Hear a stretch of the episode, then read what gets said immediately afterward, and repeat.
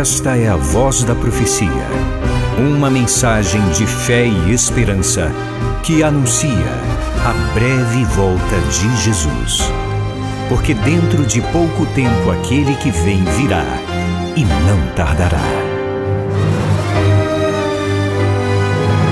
Abram-se os portais em exultação. Ele é o Rei da Glória, ele quer entrar. Sua vida, em seu coração, falta pouco tempo, só um pouco mais. Ele deve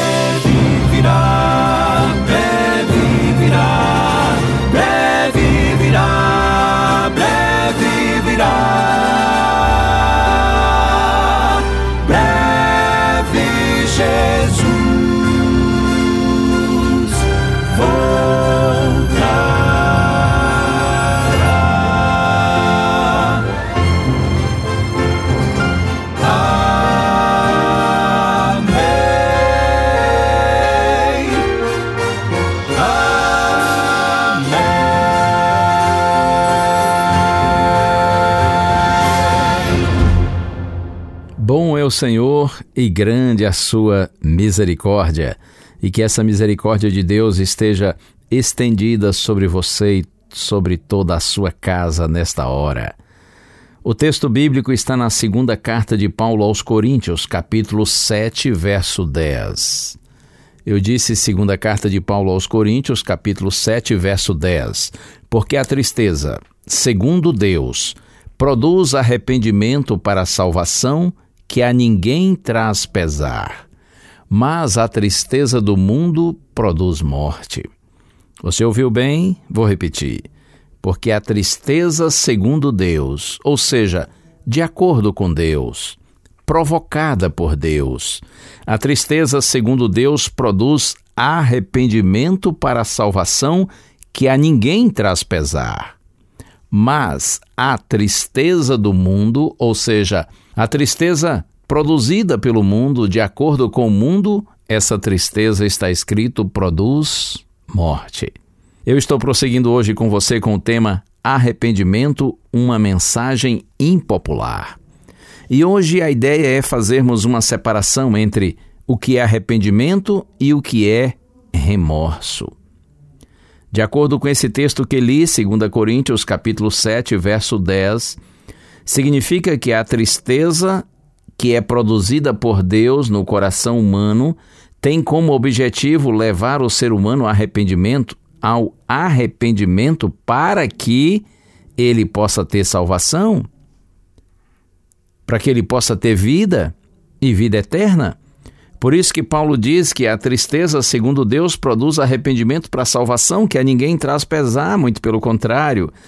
Em vez de trazer pesar, traz alegria, pela certeza da salvação, pela certeza da vida eterna através do Senhor Jesus Cristo. Porém, Paulo diz que a tristeza, segundo o mundo, produz morte. A tristeza provocada pelo mundo leva o ser humano apenas a um remorso e não necessariamente a um arrependimento. Porque, como pensamos na reflexão de ontem, o arrependimento, de acordo com a palavra de Deus, inclui uma mudança de mentalidade e, consequentemente, de atitude. Porém, essa tristeza ou esse, entre aspas, arrependimento produzido pelo mundo leva apenas ao remorso e, consequentemente, à morte. Eu posso exemplificar para você na vida de Judas Iscariotes e de Simão Pedro, dois discípulos do Senhor Jesus Cristo.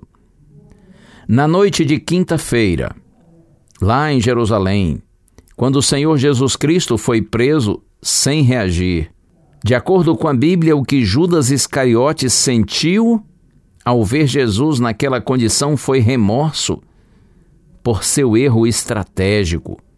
Judas sentiu remorso pelas consequências do seu erro. Em Mateus capítulo 27, versos 3 a 5, está escrito assim: Mateus capítulo 27, versos 3 a 5. Então Judas, que o traiu, vendo que Jesus havia sido condenado, tocado de remorso, devolveu as trinta moedas de prata aos principais sacerdotes e aos anciãos, dizendo: Pequei traindo sangue inocente. Eles, porém, responderam: Que nos importa? Isso é com você. Então Judas, atirando as moedas de prata para dentro do templo, retirou-se e se enforcou. O que Judas sentiu não foi arrependimento, ele sentiu remorso por seu erro estratégico e por ver as consequências do seu erro. A tristeza de Judas foi provocada pelo mundo e o levou ao fracasso e à morte. Em contraste, Simão Pedro. Ele também errou. Ele negou Cristo. Mas Pedro se arrependeu por sua fraqueza, por seus motivos impuros, por sentir sua condição indigna. No Evangelho de Lucas, no capítulo 22, versos 61 e 62, eu leio para você. Eu disse Lucas, capítulo 22, versos 61 e 62. Está escrito assim: Então o Senhor voltou-se e fixou os olhos em Pedro. E Pedro se lembrou da palavra do Senhor, como lhe tinha dito: Hoje, antes que o galo cante, você me negará três vezes. E Pedro, saindo dali, chorou amargamente. Como eu disse, Pedro chorou não apenas pelas consequências de seu erro, por ter negado o Senhor Jesus Cristo. Ele chorou por sua fraqueza, por perceber que seus motivos foram impuros, pela sua condição indigna. Ele chorou, confessou o seu pecado, mudou de vida e teve, é claro, salvação. Porque Deus tem prazer em perdoar o pecador que se arrepende, que confessa e que se dispõe a ter uma nova vida pela sua graça e pelo seu poder. Pedro chorou amargamente, mas depois sorriu grandemente. Pedro sentiu a paz, a alegria, a felicidade daqueles que experimentam o perdão de Deus. Simão Pedro teve uma vida vitoriosa, tornou-se um grande pregador, um grande pastor. O verdadeiro arrependimento ele se confirma não quando você chora, quando você lamenta, mas quando você muda. Existem uns que até choram, mas não se arrependem para valer, porque eles não mudam. Outros talvez nem chorem, mas se arrependem porque mudam. Resumindo, a prova do genuíno arrependimento é a mudança de vida. Deus lhe abençoe. Que Ele tenha compaixão de você, de mim, de todos nós que o Espírito Santo nos leve ao genuíno arrependimento e não a um mero remorso. O arrependimento é profundo, o remorso é superficial. O arrependimento produz resultado para a salvação. O remorso apenas leva à tristeza e muitas vezes ao desespero e morte. Que Deus nos ajude. Que o Espírito Santo continue a obra iniciada em nossa vida, levando-nos a sentir verdadeira tristeza pelo pecado, que se revele em confissão e abandono do erro. Perdão, Senhor, eu te peço.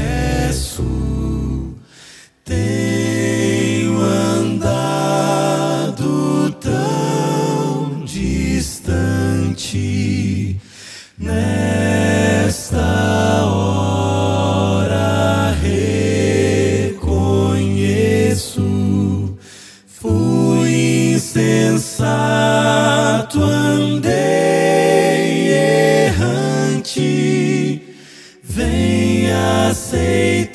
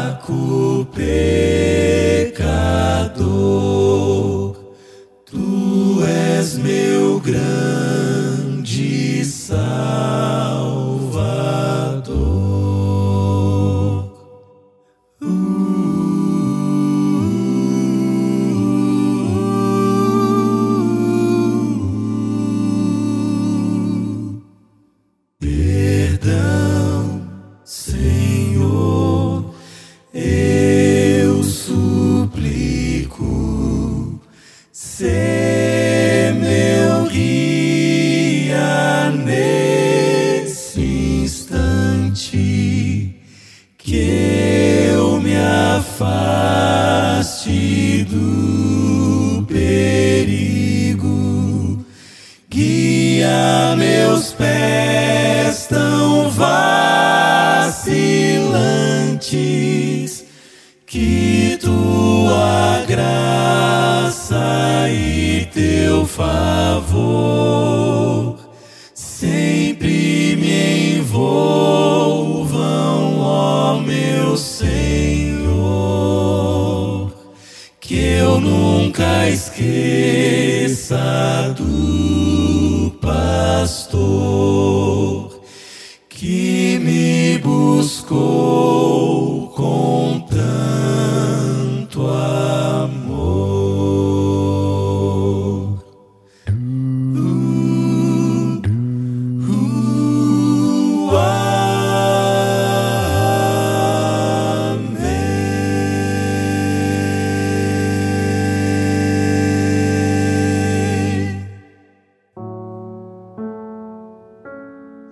Senhor nosso Deus, quando nós pensamos na história de Judas Iscariotes, sentimos uma profunda tristeza e ao mesmo tempo, Senhor, essa história para nós é uma forte advertência.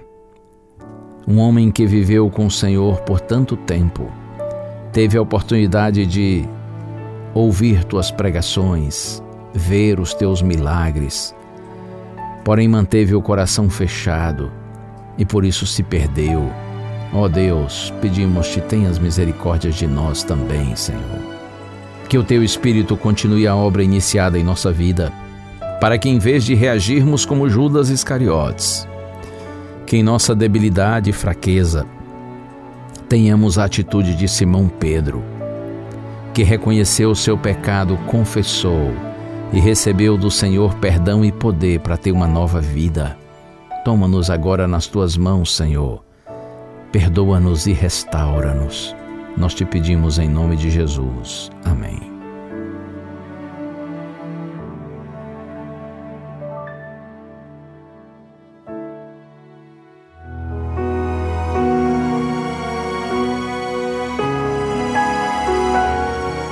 Uma bênção de Deus para você e a sua família. Que o Senhor te abençoe e te guarde. O Senhor faça resplandecer o seu rosto sobre ti e tenha misericórdia de ti. Que o Senhor sobre ti levante o seu rosto e te dê a paz. A Voz da Profecia é um programa da Igreja Adventista do sétimo dia.